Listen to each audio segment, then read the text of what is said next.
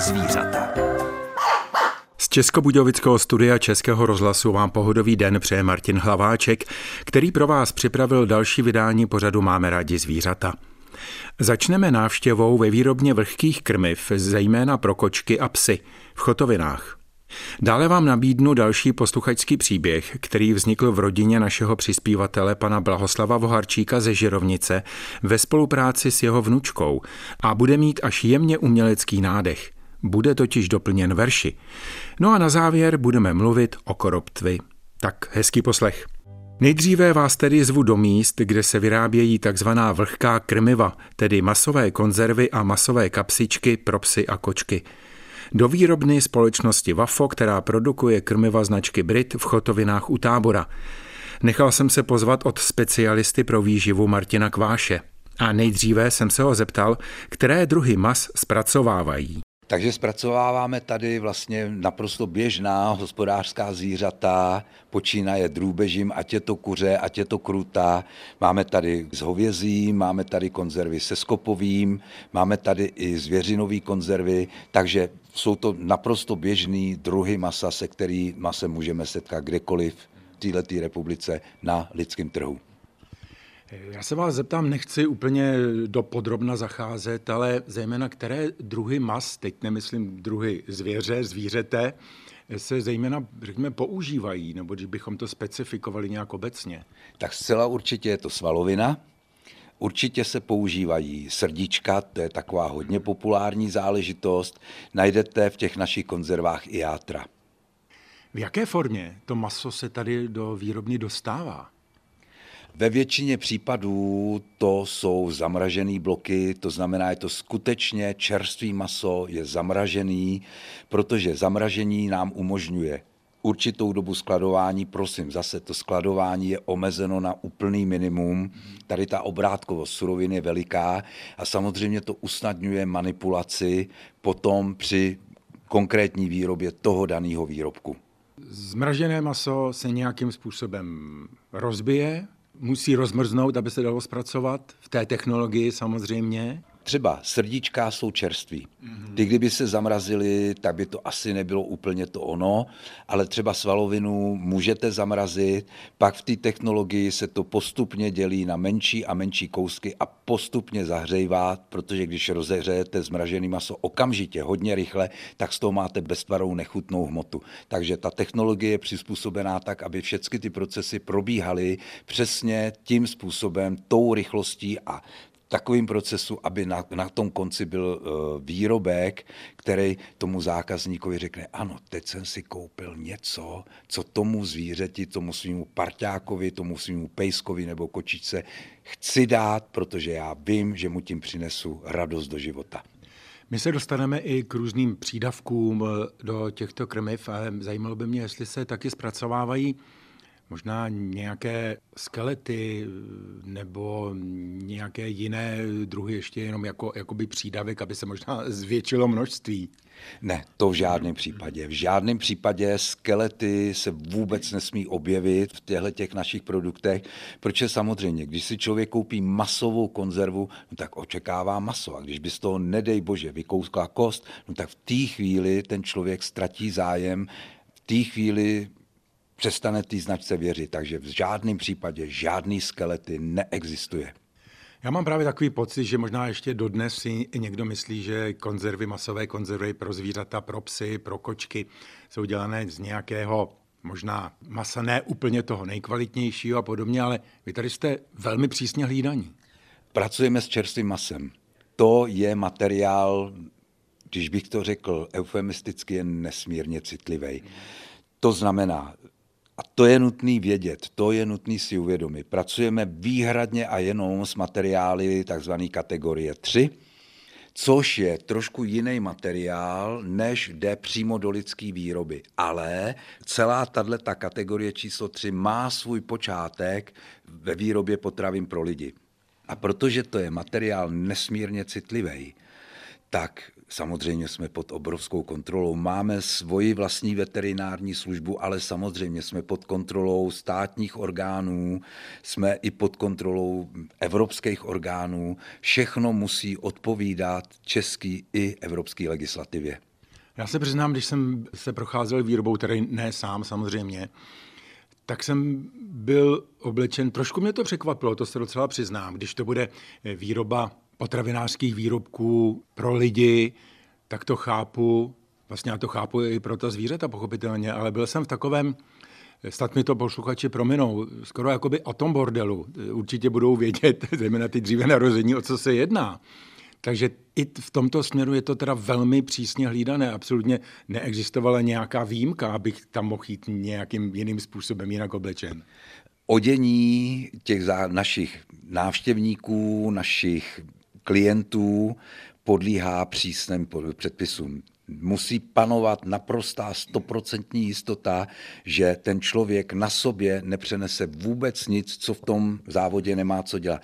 Je to nastavený i tak, že se nesmí absolutně v žádném případě potkávat, řekněme, čerstvé materiály s finálním výrobkem.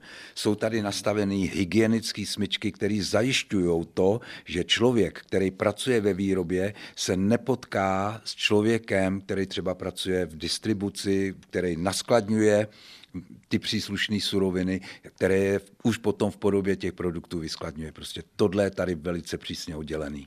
Já se dokonce přiznám, že když mi bylo představeno řekněme, polotovar, než ještě docházelo ke konečnému zpracování a plnění do konzerv nebo do kapsiček, tak jsem se nestyděl a kousek toho masa jsem si vzal a ochutnal. A ředitel závodu, který mě provázel, tak říkal, víte, ono to nemá, protože není tam sůl, není tam nic, je to čisté vlastně maso, tak to nemá ani vlastně chuť nebo vůni. Já úplně bych s ním nesouhlasil, protože nějakou chuť jsem tam cítil a nebál jsem se hlavně to ochutnat a nic mi není doteď. Tady je nutný vědět jednu věc. My nesmíme používat materiály přímo pocházející, použitelný pro výživu lidí, pro, jako potraviny pro lidi. Ale používáme materiály třídy 3. To, jak jsem říkal, to jsou materiály, které pocházejí z výroby potravin pro lidi. Ty hygienické, kvalitativní parametry jsou úplně stejný jako v těch potravinách pro lidi. To znamená, ty výrobky musí být bezpečný. Neexistuje, absolutně neexistuje, že by se by těm stínem dalo předpokládat, že z té konzervy, z té kapsičky, z té klobásky, že by se někomu něco stalo. A nepřijdou vůbec do styku s lidskou rukou po celý průběh té výroby? Vlastně poslední dotyk lidské ruky je, když ta surovina se naskladňuje. Když jde do té technologie, od té chvíle ta technologie je uzavřená, od té chvíle vlastně lidská ruka se nemůže toho dotknout. Je to zase otázka bezpečnosti. I když tady panují hygienické pravidla, dokonce i lidi jsou poučení o tom, když se necítíš dobře, prosím, nenastupuj. Jo? Vždycky je lepší ta politika předběžné opatrnosti. Radši dělám všechno pro to, aby se nemohla stát ani ta nejteoretičtější záležitost, než aby k něčemu někdy došlo. To je vlastně základ kvality. Já jsem umyslně rozšířil vlastně tohleto téma, to proto, aby vy posluchači jste viděli, že i výroba krmiv pro zvířata je velmi sledovaná, velmi hygienická a že to není jen tak nějaká náhodná věc. Pojďme se teď dostat k tomu, co všechno se do těch konzerv taky přidává, protože to není jenom maso. Jsou tam různé přídavky, může to být rýže, může to být i nějaké koření a podobně. Co například? Tak pominu záležitost těch výběrových aditiv, což jsou v některých těch případech třeba vitamíny, mikroprvky. To je i, pardon, i podle druhu psa nebo jeho určení, řekněme? To je spíš podle druhu zvířete. A podle eh, kategorie té konzervy nebo toho produktu nějaká určitá část je deklarovaná jako doplňkové krmivo, to znamená, dává se v podstatě jakoby on top nad základní krmnou dávku Většina těch výrobků je deklarovaná jako kompletní výrobek a pak samozřejmě tomu zvířeti, tomu koncovému uživateli musí přinést všechno, co ten uživatel vyžaduje. Mluvím právě o těch mikroprvcích, vitamínech. Ale k tomu je ještě celá řada surovin, který vlastně lidi znají, který se používají v lidové medicíně, používají se dneska v oficiální medicíně. A to mluvíme třeba o brusinkách, o borůvkách, o rakitníku, mluvíme o heřmánku, mluvíme o šalvěji. To jsou všechno suroviny, které lidi vlastně znají. Přesně vědějí, proč se používají, jak fungují a ejhle, přišlo se postupem doby na to, že tyhle ty, řekněme, funkční byliny fungují přesně stejně u těch našich zájmových zvířat. A jsou opravdu v takovém množství, aby zabrali? Zcela určitě, protože tohle je strašně zajímavá otázka. Většinou, když eh, ten zákazník koukne na, na složení toho daného výrobku, tak řekne, teď ono tam není skoro vůbec nic. Ono to vlastně nemůže fungovat. Pro mě je to záležitost Jestli můžu použít tohleto slovo, my jsme dneska trošičku zvrácený. My jsme zvyklí na to, že v pondělí večer mě zabolí v krku, v úterý si vezmu antibiotika, ve středu jsem zdravý. Tyhle ty prostředky lidové medicíny, to je všecko otázka dlouhodobého používání. Když dostanu do svého těla každý den nějakou tu dávku, tak zjistím, že po určitý době se mi navodí v těle účinná hladina té řekněme, jakoby účinný látky a ihle ono to funguje. Myslím si, že to je problém právě, jak jste i naznačil, ve vnímání lidí, když si vezmou přírodní medicínu, bylinky a tak dále, tak si myslí, že problém, který je trápil několik let, bude za 14 dní vyřešen. Není to pravda. Já třeba mám zkušenosti s rostlinou úžasnou aloe vera, kde například i výrobci třeba kosmetiky, jestli to doporučují, pokud není tam alespoň 20-25% čistého gelu aloe vera, tak prostě nezafunguje. A tak to bude pochopitelně i v té výživě. Ale třeba ta aloe vera, to jsou kosmetické záležitosti. Jo? To jsou věci, které působí jakoby přes kůži. To znamená, ta dávka, ty účinné látky, těch antioxidantů z aloe, musí být podstatně větší než dávka té účinné látky, která jde přes trávicí trakt. A to je věc, kterou ty lidi by měli znát. Když si dám, když budu jíst každý den hrstičku brusinek, hrstičku borůvek, tak ejhle, někde za půl roku, možná za 8 měsíců, ale já najednou zjistím, že mám zdravý močový aparát. Ale nemůžu očekávat, když si s ním kilo těch brusinek v pondělí, že v úterý budu zdravý. To byly tyto příměsi, řekněme, ale pak tady máme, já nevím, těstoviny, zelenina a podobně. I to se používá, třeba kombinace maso s rýží. Samozřejmě, to se do toho přidává, to se tam všecko používá ať už je to rýže, ať je to zelenina, přesně podle toho, co od toho výrobku očekávám. To je to, co ten člověk, který ten vlastně ten nákupčí nebo ten uživatel by měl vždycky vědět. Co od toho výrobku očekávám. A když kupuju jakýkoliv výrobek, ať to jsou boty, auto, lednička, krmivo pro psa nebo pro kočku, ať je suchý nebo vlhký, tak musím vědět proč. A podle toho vybírám. A přesně podle těle těch očekávání, podle finálních vlivů na ten daný organismus se potom tyhle ty suroviny používají v těch recepturách. Tolik povídání se specialistou pro výživu společnosti VAFO, která produkuje krmiva značky Brit, Martinem Kvášem o výrobě vlhkých krmiv pro zvířata v chotovinách u tábora. Dozvěděli jste se, které maso se zpracovává, jaké přídavky a doplňky se používají a důraz jsme úmyslně dali na dodržování a hlavně kontrolování hygieny celého provozu.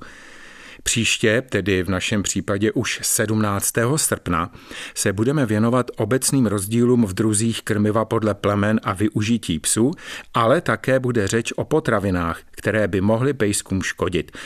V této souvislosti ovšem vyvrátíme určité mýty o velké nebezpečnosti některých potravin. V našem pořadu jste mohli slyšet už celou řadu příspěvků a příběhů od pana Blahoslava Voharčíka ze Žirovnice.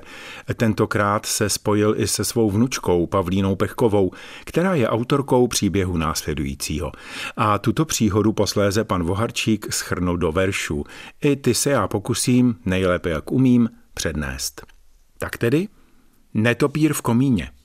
Ano, i tam můžete onu okřídlenou myš najít. Úsměvnou příhodu s tímto pro někoho až tajemným zvířátkem jsme zažili mi doma a myslím, že stojí za to se o ně podělit. Jednou jsem po ránu rozdělávala v kuchyňských kamnech. Venku bylo ještě relativně teplo a tak milá kamna začala kouřit. Kdo topí dřevem, jistě to zná – Musí vzít rychle kus novin, se běhnout do sklepa a otevřít spodní komínová dvířka.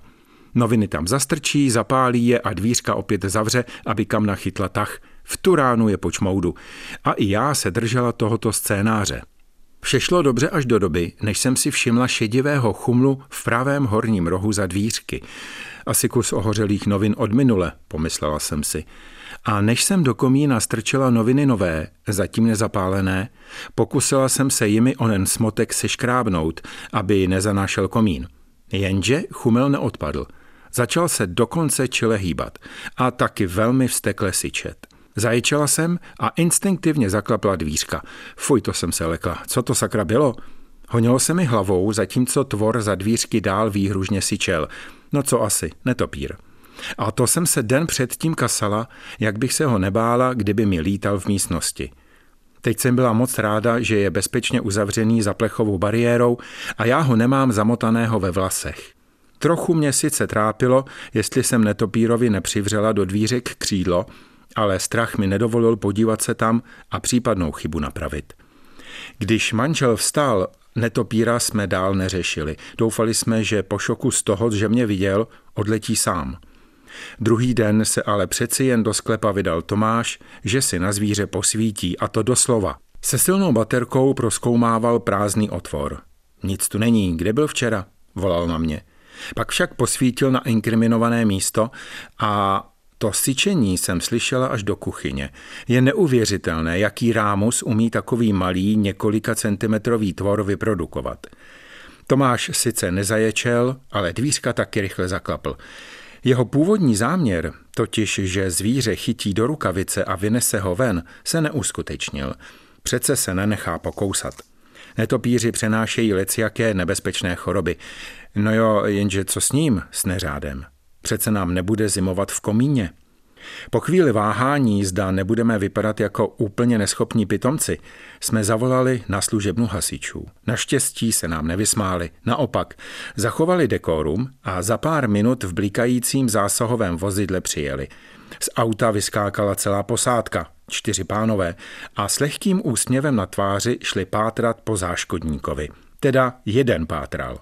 S nasazenou rukavicí statečně zalovil v komínové díře, chytil vřeštící zvíře a vítězoslavně je nesl na světlo boží.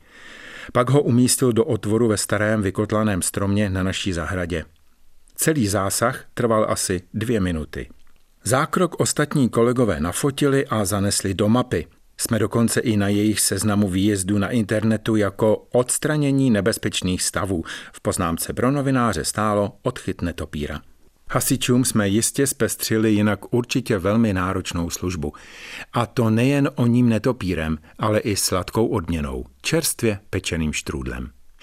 Když jsem odchyt netopíra líčila našemu dědovi, myslivcovi, rozhodl se ji zveršovat. Ve zkratce by tedy v Letčems přibarvený příběh zněl v jeho podání takto. Promovaná učitelka městské dítě bydlí na vsi v novém bytě. Při podzimním zatápění hle v komíně zasyčení. Strachem se celá zachvěla a zavolala manžela. Ten nechal práci, sebral saky paky, zjistil to syčení taky. A tak v tom zmatku, maje dvě maturity, chtěl volat službu security. Nakonec zavolal matku. Matka zná strejdu hasiče, SMS zprávu mu napíše. Ty jsi byl vždycky hodný pán, prosím tě pěkně, pomoz nám. Ten ještě s mobilem po boku vydává rozkaz k útoku. Hasičská patrola vyráží zjistit, co v komíně překáží. Jeden z nich, skutečný bohatýr, když je každá rada drahá, rukou do komína sahá. Chytne to, syčí to, hele, netopír. Úkol se zdařil zcela, odměna nechyběla. V kuchyni buchty voněly, hasiči dostali, co chtěli. O akci napsali hlášení, nešlo o babské mámení, prostě odstranili divé zvíře zašité v komínové díře.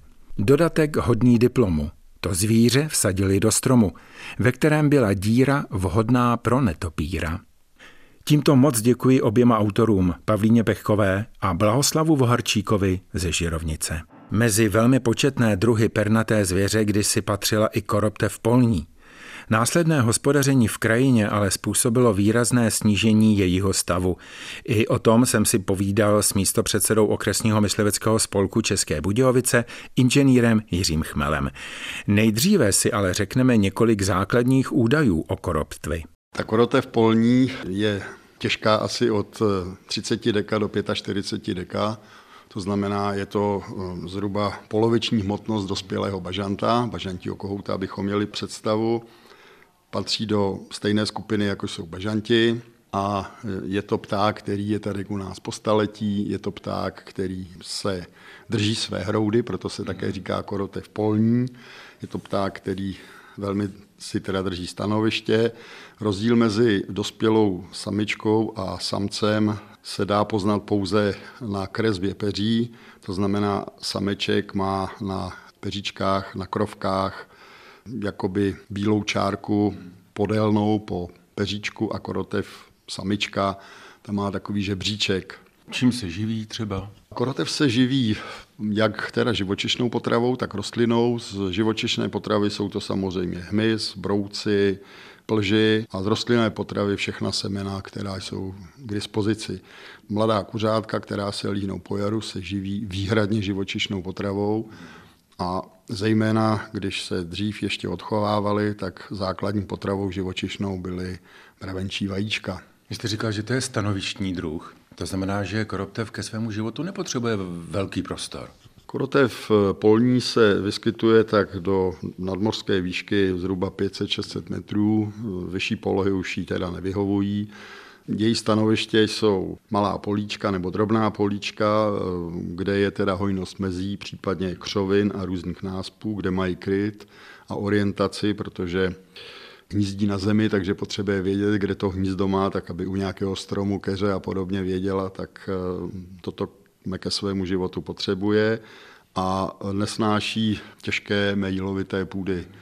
Jinak korotev polní byla ptákem eh, mysliveckým v minulém století, zhruba do 50. 60. let, kdy její stavy byly několik milionů v republice a tehdejší lov byl okolo jednoho milionu kusů. Nyní je to pták přísně chráněný, který už se dávno neloví. Bohužel její stavy neustále klesají a jsou na minimální úrovni a korotev polní je zařazena do kriticky ohrožených druhů ptáků. Trošku se vrátím k té biologii. Léta? Ta korotev létá velmi dobře, přestože během toho svého života většinu tráví teda někde na zemi, ale když je vyrušená, tak létá teda velmi dobře, velmi rychlým poměrně tempem. Ještě k té biologii, abychom od ní teda neodešli. Doba páření, říkáme tomu párkování, začíná někdy v únoru a v březnu. Kohouci se ozývají hlasitým hlasem, kterému říkáme čiřikání. Kohoutek žije s jednou slepičkou, to znamená, že jsou přísně monogamní. Zhruba 10 až 12 kohoutků je navíc proti počtu slepiček, těm se říká celibátníci a ty jsou schopni odchovat, pokud by se s tím někdo zabýval, vylíhlá kuřátka, protože se vzorně o ně stará jako ta slepička. Koncem dubna, na začátku května slepička snáší do důlku, který je někde na té zemi, zhruba 15 až 20 vajíček, sedí 23 až 25 dnů. Po třech týdnech už kuřátka přeletují a po šesti týdnech suverénně kuřata už létají. Pro svůj teda život potřebují ještě písek, podobně jako slepice. Takže grit se tomu říká, pokud se nepletu. Ano, říká se tomu grit, takže ještě potřebují tento grit. A to je tak asi to nejdůležitější z její biologie a teď se můžeme bavit o dalších aspektech. Ty další aspekty už jste je zmínil. Eh, já jsem si někde přečetl, že ve 30. letech minulého století eh, bylo na území České republiky nebo vlastně československé kolem 6 milionů koroptví. Pak to šlo rapidně dolů a dolů. Čili ten vliv asi zemědělského hospodaření, je to jasná věc? tak vliv na všechny druhy ptáků, které žijou v polích, to znamená čejku chocholatou a ještě skřivana polního, je jasné, že to je vliv eh, toho prostředí. Nemůžeme říct si teda jenom zemědělství jako takové, ale ten úbytek začal změnou toho hospodaření v zemědělství. To znamená, tento druh ptáka je silně vázaný na pestrou krajinu, to znamená, v momentě, kdy se začaly zvětšovat pozemky a používat se poměrně razantní teda mechanizace, protože sedí ta slepička na vajíčkách na zemi, takže byly veliké ztráty. Ty ztráty se již teda nikdy nepodařilo nahradit, takže prostě stavy korotví klesají. Je to vlastně taková obecná zákonitost, to znamená, ztrácí se nám polní ptactvo obecně. Ví se už podle vědecké výzkumu, že se ztrácí bývá hmyz a brouci A z druhé strany vidíme, že výrazně narůstá počet divokých prasat a narůstá i počet jelena evropského, daňka. Ale tohle už je velké varování přírody snad. Tak eh, kdo žije v přírodě, tak vnímá, že to varování je vždycky nějaké. Já, když jsem začínal zhruba před 50 lety, tak si trochu ta veřejnost z nás myslivců dělal melegraci, když jsme říkali, podívejte pozor, ztrácí se nám některé druhy, pozor, může to mít i negativní vliv do budoucna na celé teda lidstvo. Nikdo to nebral vážně, protože ta myslivost je pořád jenom jako hobby, není to nějaká důležitá činnost, je to součást toho života v přírodě, ale není to nic zase zásadního, co by mělo hýbat politickými dějinami, jak já říkám. Takže první byla korotev, následoval zajíc, bažant obecně se nám ztrácí, samozřejmě čejka chocholatá velmi se ztratila a další teda druhy zpěvného ptactva, takže to, co kdysi dávno tady bylo běžné, tak tady není. A zase naopak divoké prase tady nebylo běžné. O Jelenovi se vyprávělo o jak někdo občas ho ulovil a podobně a tyto stavy zase narůstají. Takže my musíme to vnímat jako takový běh, který v přírodě asi probíhá. Nicméně pro tu korotev, pokud bychom chtěli s tím něco udělat, tak musíme začít asi od té krajiny. To jsme u toho smířit se s tím je jedna věc, druhá věc najít možnosti, co pro to udělat. Myslím si, že ty možnosti jsou. A opět jsme u toho, co se v poslední době, no v poslední době, možná i desetiletích eh, stále říká, ale podle mého laického úsudku a tak, jak pozoruju krajinu, ne úplně se všechno proto dělá. Remísky a možná i značného používání chemikálií. Jsme členové teda Unie, takže co se týká používání agrochemikálí, e, veřejnost je mystifikována, že ji používáme mnoho. Jsme vlastně za průměrem Evropské unie, jsme spíš těch státech, které používají daleko méně chemie. Nicméně starší si pamatujeme, jak v 70. letech se razantně prováděly meliorace, to znamená odvodnění, a s tím spojené rušení remísků, větrolamů, křovin a podobně. Tato záležitost se dává postupně zase zpátky dohromady. Máme tady takové vědátory, který současně jsou teda vlastníci eh, zemědělských pozemků a na svých vlastních pozemcích právě takovou to pestrou krajinu v uvozovkách začínají dělat a objevuje se tam korotev. A existují i nějaké dotační programy? Existuje národní dotační program. Pro korotev je dotační program vypouštění korotve do volné přírody a výroba přístřežků pro koroptové, to znamená přenosných přístřežků, to znamená, kdo se dá do této záležitosti, takže má teda šanci dostat mé určitý finanční prostředky. Žádosti se dávají na příslušné krajské úřady, až jsou následně po kontrole vypláceny. Tak věřme, že opatření, která by mohla vrátit více života do přírody, a často se nejedná o žádné složité zásahy, nezůstanou jen na papíře. Tímto přáním se s vámi loučí Martin Hlaváček. Přeji pohodové letní dny.